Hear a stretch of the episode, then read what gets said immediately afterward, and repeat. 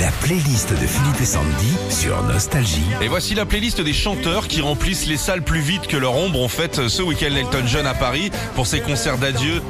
Adieu la compagnie Il a rempli en quelques minutes euh, l'accord Arena qui est euh, quand même immense. hein. On y va, Mylène Farmer.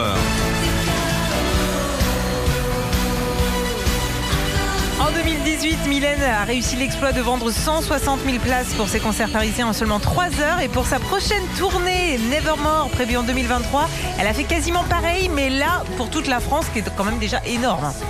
La playlist des chanteurs qui remplissent les salles plus vite que leur ombre, les Rolling Stones. Deux records pour les Rolling Stones. 32 000 places vendues pour leur concert londonien en 2020 et 80 000 places en seulement 52 minutes pour remplir le Stade de France.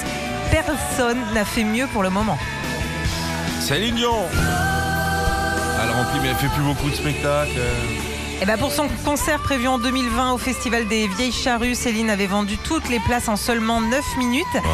55 000 places en 9 minutes, ça, ça fait plus de 6 000 places à la minute. Avec le Covid, bah, le concert est reporté à 2023. J'ai été à un concert de Céline Dion une fois.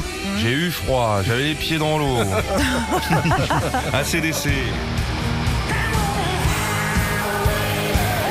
Aussi, ça fait vendre. Le groupe ACDC a réussi à remplir non pas un, mais deux stades de France en moins d'une demi-heure. Et ça fait 160 000 places. Retrouvez Philippe et Sandy, 6h-9h sur Nostalgie.